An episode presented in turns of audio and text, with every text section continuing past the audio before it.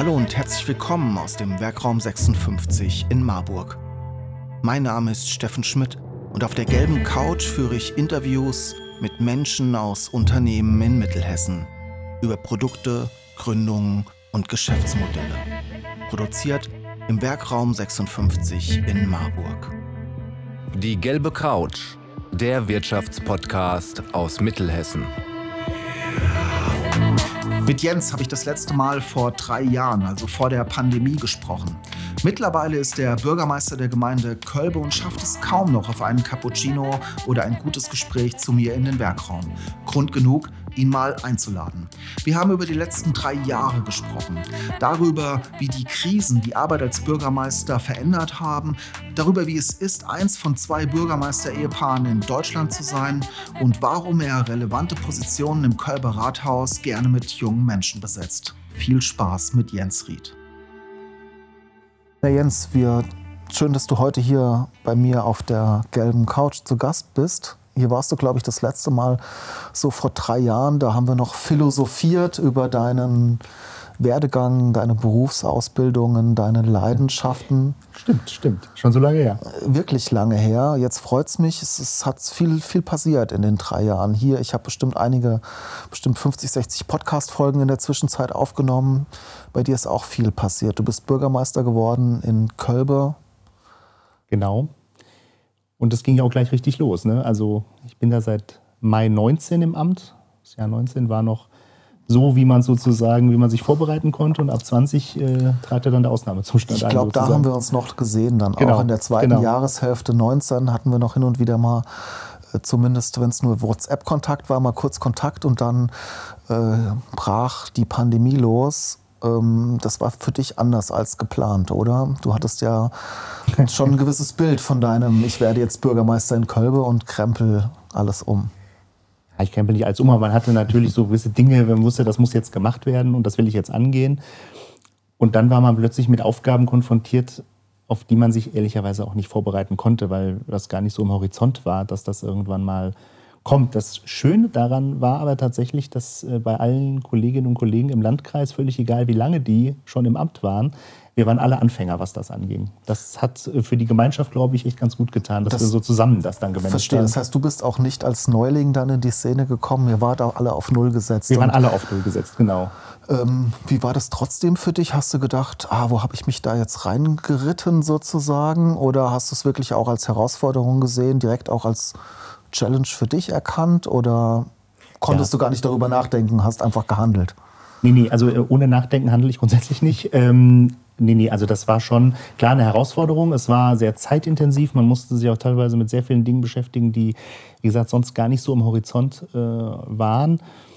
Das hat man ja auf allen politischen Ebenen äh, gemerkt, aber das war schon eine Zeit, die sehr, ja, sehr anstrengend war, aber man hatte auch ganz gute Effekte, will ich mal sagen. Also es herrschte auch eine allgemeine Unsicherheit, ne? was bedeuten jetzt genau die neuen Regeln und wir haben sehr viele Telefonate geführt. Ich bin auch teilweise samstags zu den, zu den Läden hin und habe nochmal erklärt, was sie jetzt machen dürfen und was sie nicht machen dürfen, weil die neuen Verordnungen kamen immer freitags nachmittags, wenn also eigentlich äh, es schwierig ist, sozusagen noch was unter die Leute zu bringen. Das haben, und das war, da sind durchaus noch gute Kontakte entstanden. Und das hat eigentlich auch schon Freude gemacht. Dann einfach, dass, dass man gemerkte, wir stehen das jetzt irgendwie hier gemeinsam durch.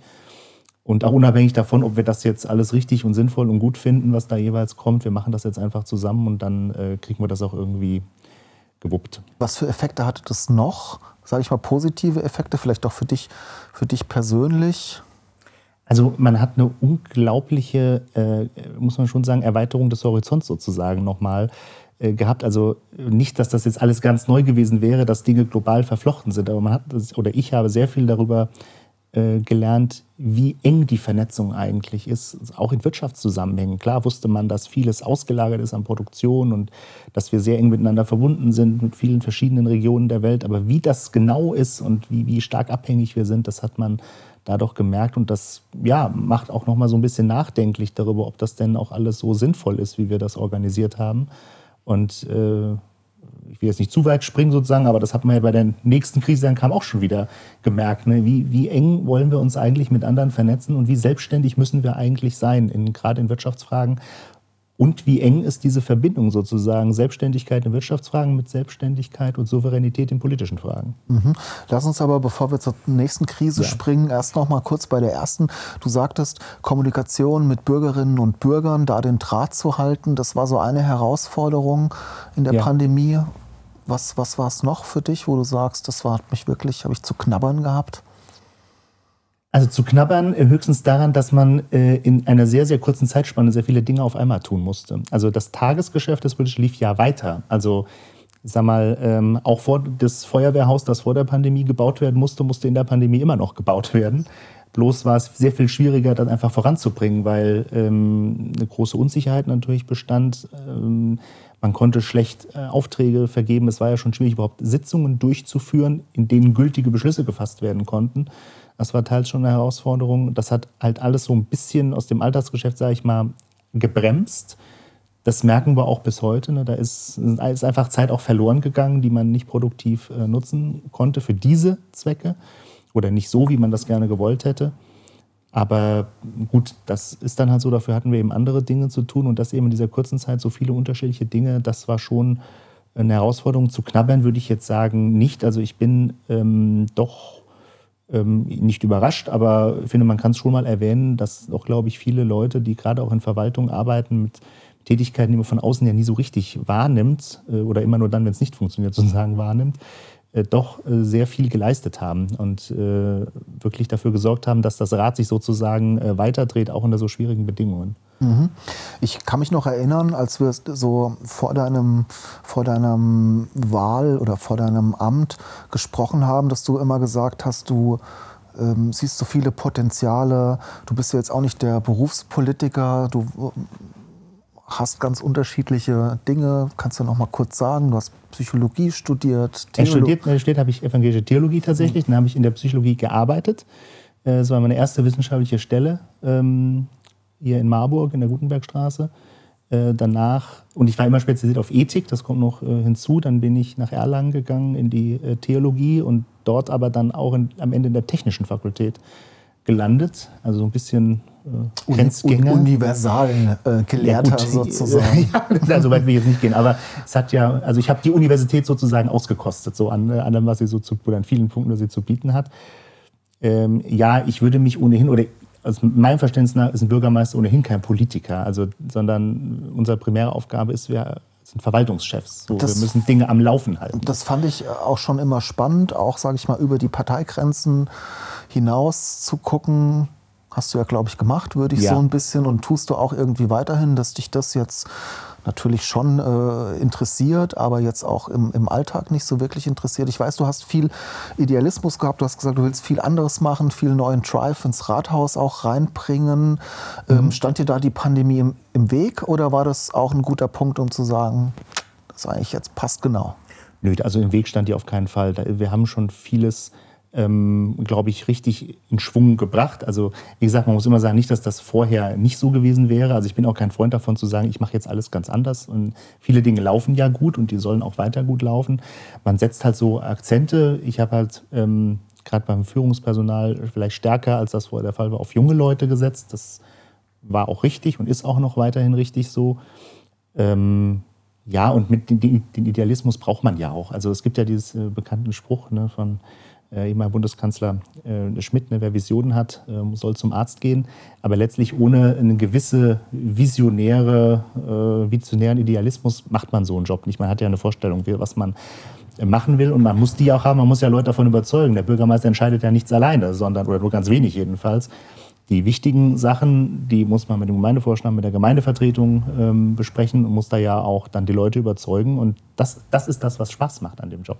Mhm. Also nicht die Idee zu haben, das ist auch schon schön, aber dann zu sagen, wie entwickle ich das jetzt so, wie gehe ich in die, in die Gespräche rein, wie finde ich dann den Kompromiss, dass wir das dann machen können, was mhm. aus meiner Sicht gut ist und wie mache ich das, das oder wie überzeuge ich andere davon, dass die das auch äh, gut finden oder wie lasse ich mich auch überzeugen, dass was anderes vielleicht noch besser ist? Auch das darf man ja niemals äh, aus den Augen lassen. Warum sind die Jüngeren in den Führungspositionen jetzt besser? Die Jüngeren sind ähm, nicht allein nur deshalb besser, weil sie jünger sind, sondern sie sind teils auch besser. Es kommt auch auf die Führungsposition genau an. Bei manchen braucht man auch wirklich die Erfahrung.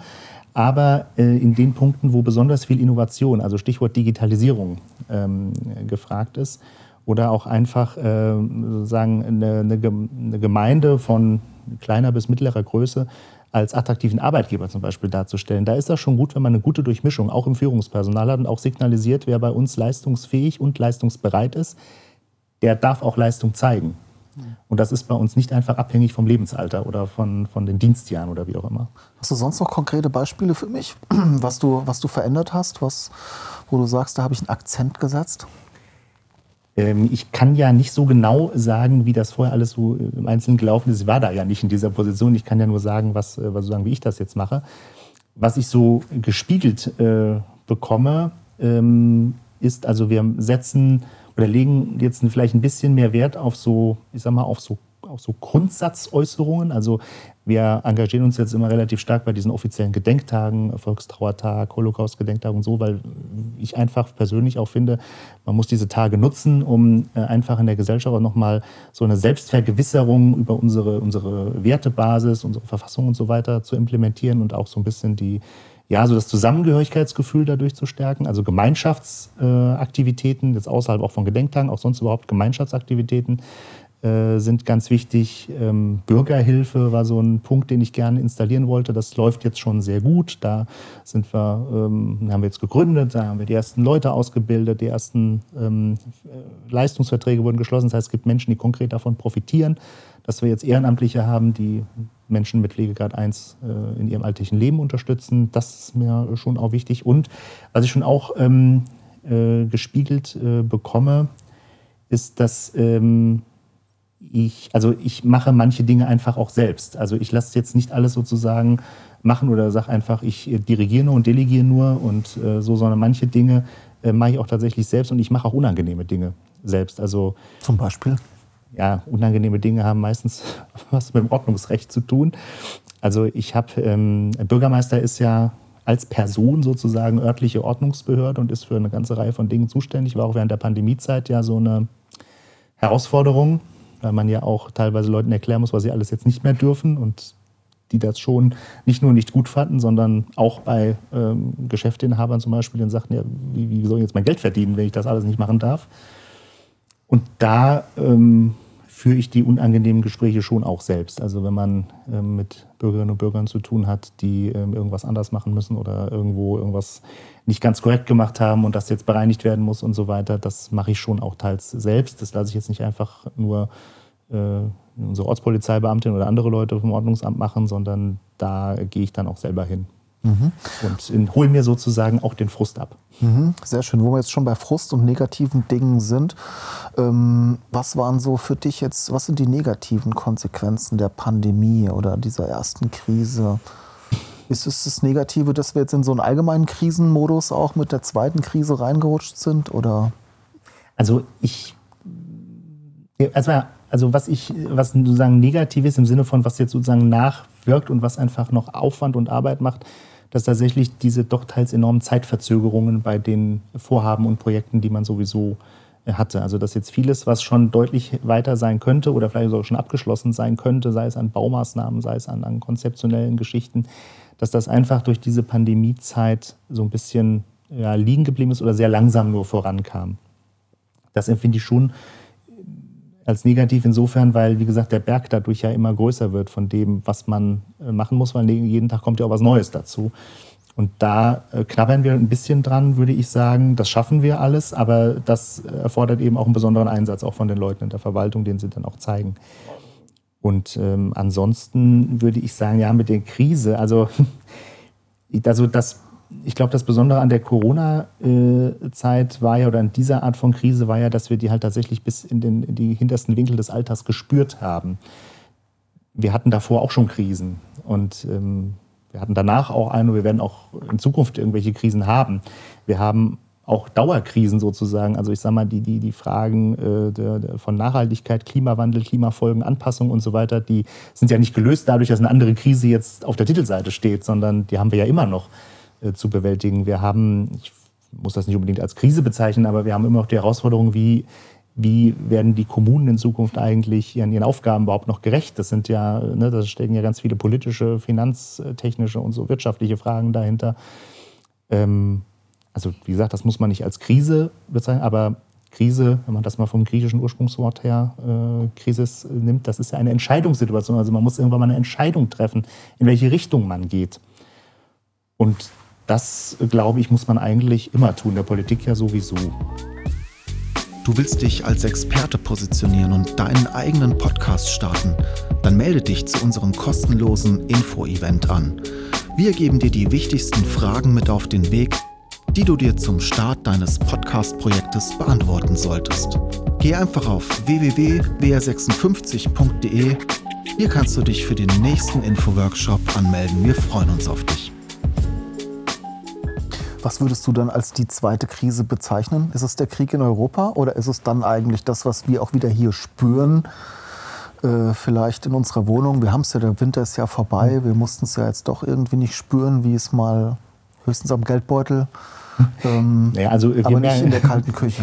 Also wir merken es schon, weil wir haben in unserem Büros 19 Grad und nicht mehr, wie das vorgeschrieben ist.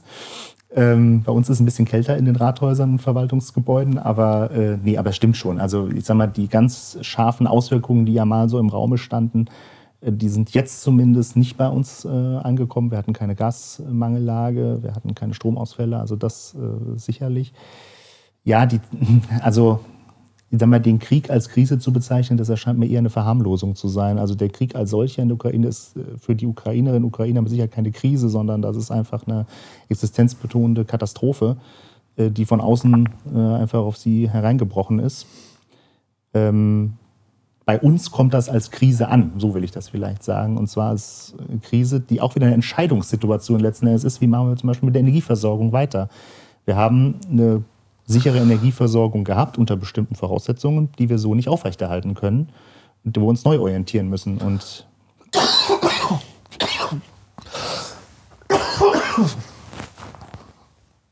Sorry.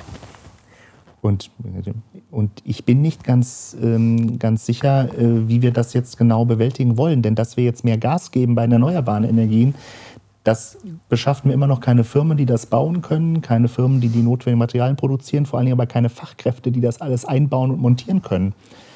Und das ähm, wird bei uns auch weiterhin als Krise sozusagen bleiben. Das spielt jetzt in diese Energie- und Nachhaltigkeitskrise sozusagen mit rein. Also da denke ich, das ist schon so die zweite Krise, wenn man so will, in den letzten Jahren, die uns jetzt aber sicherlich auch noch eine ganze Weile weiter beschäftigen wird. Hm.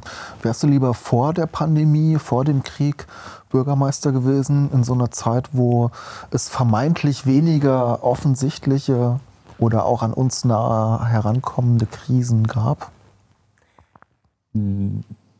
Also ich bin jetzt auf jeden Fall erstmal gerne Bürgermeister. Ob ich es vorher schon gerne gewesen wäre, weiß nicht. Es war für mich keine Option oder es ergab sich sozusagen äh, nicht. Insofern äh, würde ich nicht sagen, ich drehe es mal um. Also ich bereue es jetzt nicht, dass ich es jetzt ausgerechnet jetzt bin, sozusagen. Ganz im Gegenteil. Ich finde das eigentlich eine, ähm, oder ich denke, dass jede Zeit ihre Herausforderungen hat. Sicherlich hat sich die letzten Jahre einiges verändert. Auch die Rahmenbedingungen haben sich verändert.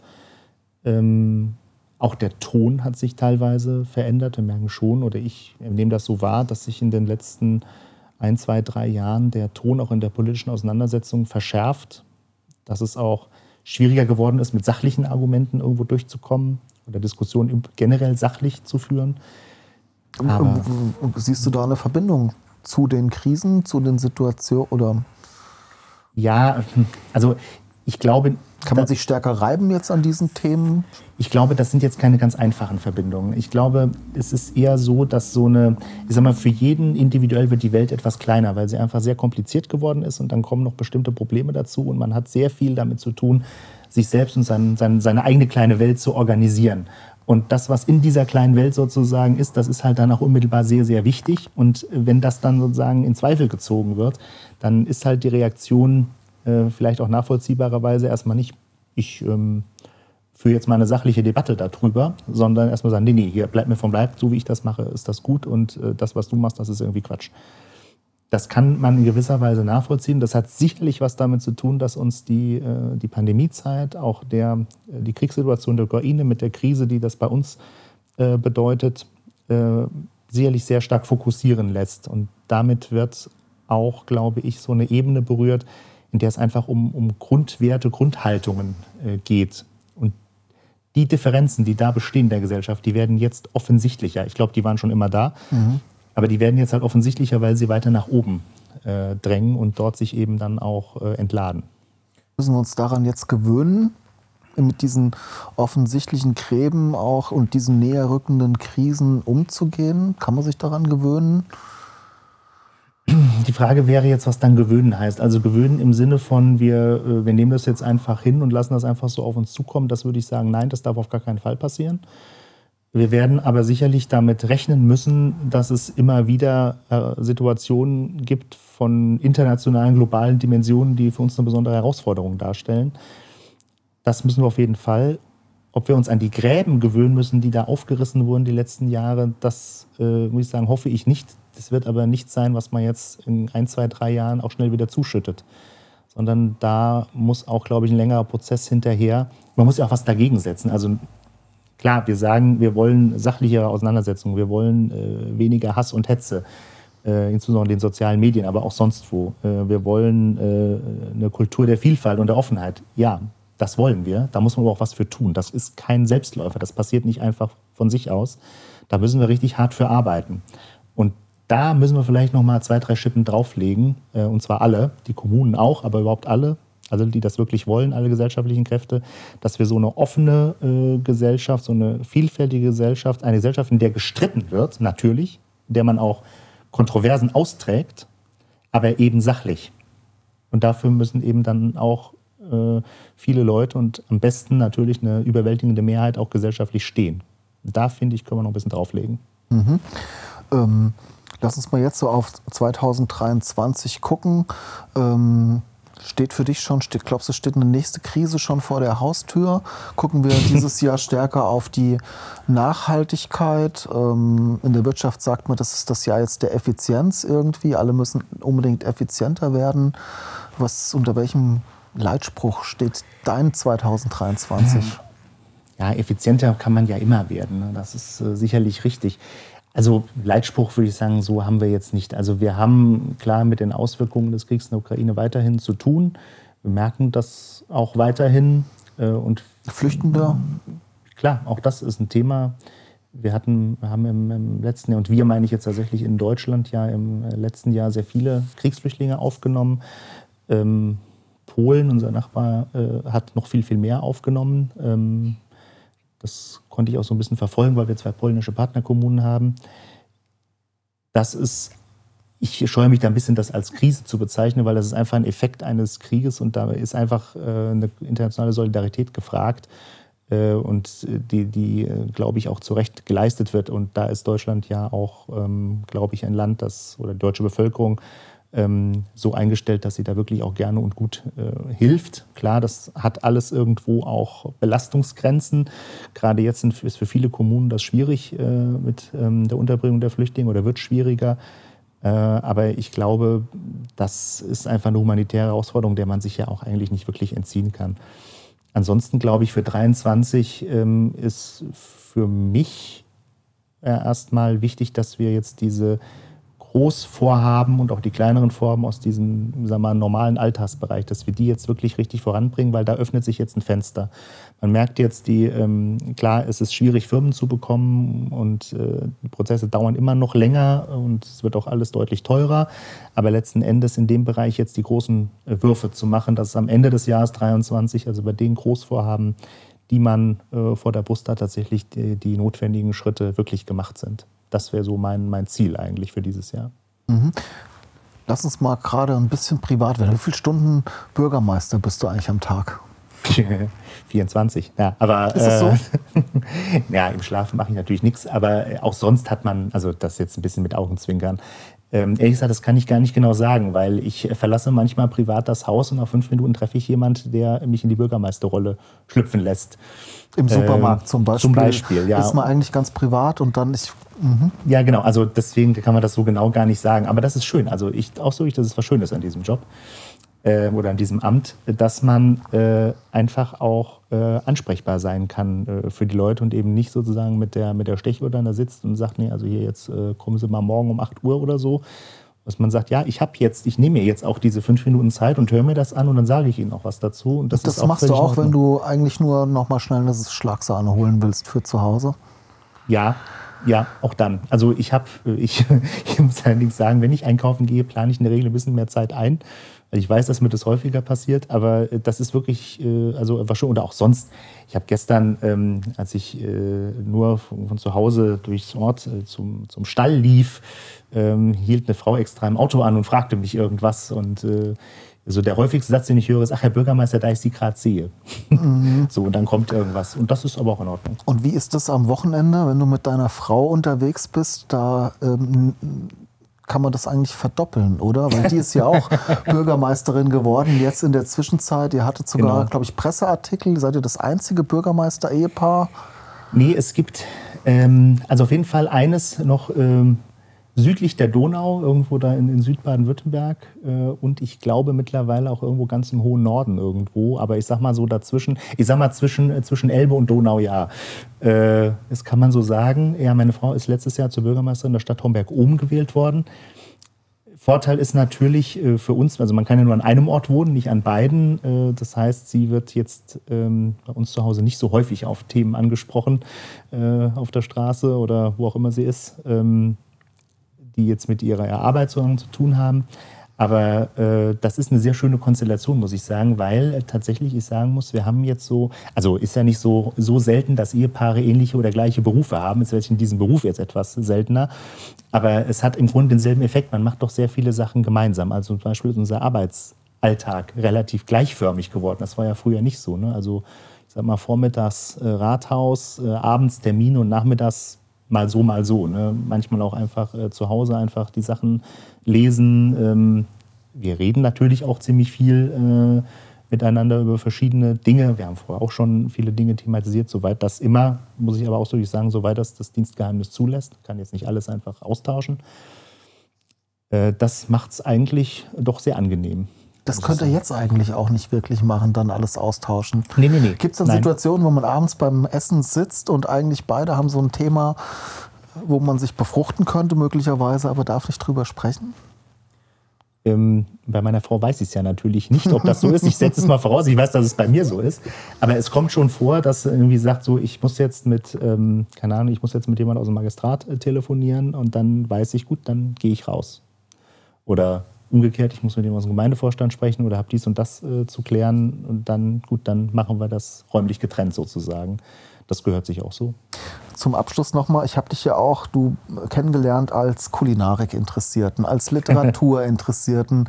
ähm, diese ganzen schönen Dinge des Lebens, für wie viel Zeit? Wir wollten ja vielleicht auch mal, hatten ja mal die Pläne gesponnen, so einen Literaturpodcast ja. zu starten. Ähm, liest du noch? Kommst du noch so viel zum Lesen? Die schönen Dinge des Lebens, gut essen gehen, funktioniert das noch? Also Essen gehen funktioniert auf jeden Fall. Äh, meine Frau würde sagen, sieht man ja auch. So schlimm will ich es jetzt nicht sehen, aber ähm, ja, äh, lesen, also beim Lesen ist ja so, das macht man ja nie genug. Also man könnte ja immer noch viel mehr. Äh, ja, doch schon, sicherlich vielleicht nicht so in dem Maß, wie ich das gerne tun würde, aber ich glaube, sagen zu können, äh, dass in dem Rahmen der Möglichkeiten sozusagen ich da schon das Optimum raushole und brauche das allerdings auch. Also ich finde, das ist auch für die eigene Reflexion gar nicht äh, so schlecht, einfach mal sich in so eine gedankliche Welt äh, zu versetzen, die ähm, von jemand anderem ersonnen wurde und sich in der mal zu bewegen und einfach auch mal dadurch ein bisschen Abstand zu der eigenen zu gewinnen und dann nochmal mit einem frischen Blick ähm, auf das zu gucken, was einen so im Alltag beschäftigt. Insofern halte ich das schon für ganz wichtig, das zu tun. Das ist übrigens auch der Grund, warum, also ja, Essen ist das, Lesen ist das. Eine dritte große Leidenschaft sind Pferde äh, und Reiten. Das ist genau dasselbe. Also das ist eben das, was einem äh, letzten Endes den äh, sagen, äh, nötigt oder ermöglicht, äh, einfach was in eine ganz andere Welt einzutauchen und dann eben zurückzukommen und dann mit äh, frischer Energie und einem klareren Blick die Dinge anzugehen. Super, Jens. Ähm, ich wäre durch, glaube ich, für diese Folge. Wir kratzen bestimmt schon an unseren 20 Minuten zu befürchten, ja. Danke, dass du da warst. Ähm, war jetzt ein sehr bürgermeisterlastiges Gespräch. Ähm, vielleicht reden wir bald auch mal wieder über Essen und ähm, Ja, das ein oder das ein oder andere Buch. Wobei bei mir natürlich das, die Bücher immer ähm, schwinden zugunsten der Hörbücher und der Podcasts. Einfach, weil ich gerne Sachen auf dem Ohr habe. Ja, diesem Trend widersetze ich mich noch etwas. Ja, hörst du Podcasts? Ja, schon. Was, dann hätte ich gerne noch mal den Bürgermeister-Podcast-Tipp der Woche. Was hörst du so? 99% Invisible. Worum geht's da? Das ist ein, im Grunde ja so eine Art Wissenschaftspodcast. Ist auf Englisch. Also ich mache das auch, weil ich ein bisschen einfach äh, Englisch aufs Ohr haben möchte. Ähm, da geht es so um so ganz interessante äh, Themen, die so im Zwischenbereich sagen wir, von Gesellschaft, Politik und Wirtschaft äh, liegen. Es kommt aus Amerika, äh, ist aber, oder auch vielleicht auch deshalb, je nachdem, wie man es sehen möchte, wirklich sehr gut gemacht und kann ich sehr empfehlen. Sehr schön. Da werde ich auf jeden Fall mal reinhören. Das interessiert mich ja auch und habe ich noch nie von gehört. Danke, Jens, dass du da warst. Danke für die Ähm, Einladung. Hoffentlich dauert es jetzt keine drei Jahre, bis wir uns wieder mal zum Quatschen verabreden Nee, können. das können wir ja fest vereinbaren. Das werden wir auf jeden Fall früher schaffen. Sehr gut, alles klar. Dankeschön. Danke dir. Sie wollen die gelbe Couch unterstützen und Ihr Unternehmen, Ihre Produkte und Dienstleistungen in unserem Podcast präsentieren? Dann nehmen Sie einfach mit uns Kontakt auf.